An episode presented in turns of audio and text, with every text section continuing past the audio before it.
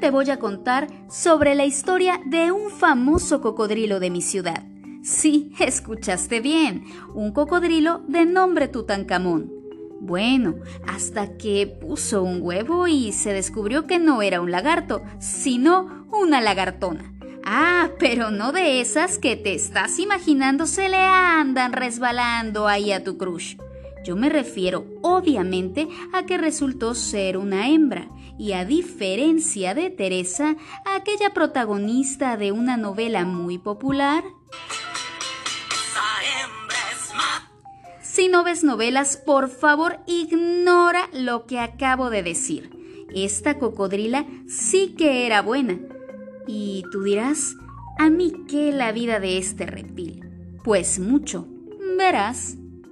Nefertiti, como se le nombró, vivió 40 años en una casa colonial de una familia adinerada, hasta que un día el animal, peor de dócil que un perro, por increíble que parezca, dejó de ser la principal atracción para sus dueños y, sea por el motivo que sea, estos tomaron la decisión de donarla a un circo, donde el reptil murió poco después.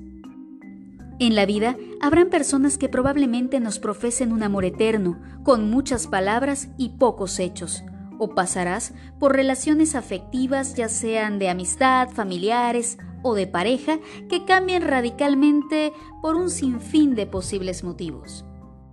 Tal vez también te encontrarás a otras, con suerte pocas, con la mala costumbre de echar de su vida a quienes les dieron su apoyo o ayuda, incluso en sus peores momentos, cuando sienten que ya no tienen el mismo sentimiento hacia ellos o que ya no les son de utilidad.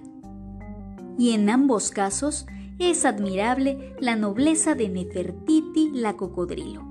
Si bien es verdad que ella nunca se enteró seguramente de nada de lo que te acabo de contar, lo cierto es que fue una víctima más de esta condición humana, de no valorar lo que uno tiene cuando lo tiene, porque aunque nadie le pertenece a nadie, nunca hay que olvidar y siempre hay que recordar agradecer todo lo bueno que en algún momento se nos ha dado.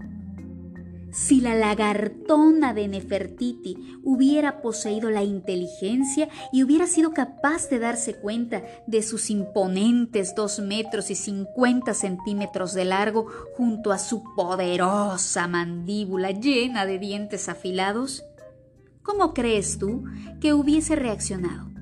Considerando tantos años de exotismo, relevancia social y demás anécdotas y pláticas extravagantes de las cuales gozó esta ingrata familia a costillas de sus escamas. Bueno, por así decirlo. Algunos pensarán tal vez como yo, que por suerte nunca lo descubrió, o tal vez ella nunca quiso usar su letalidad o ferocidad en contra de nadie.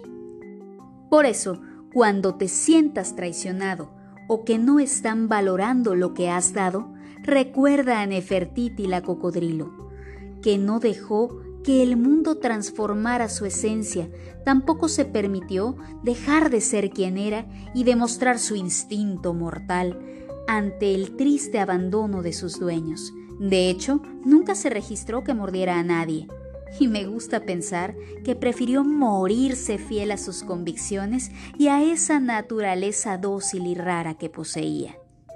Y bueno, para ser una lagartona, una cocodrilo, sí que es algo raro, ¿no crees? Ahora sí ha llegado el momento de despedirnos de este muy extraño podcast. Así que hasta luego, cocodrilo. Éxito y muchos besos.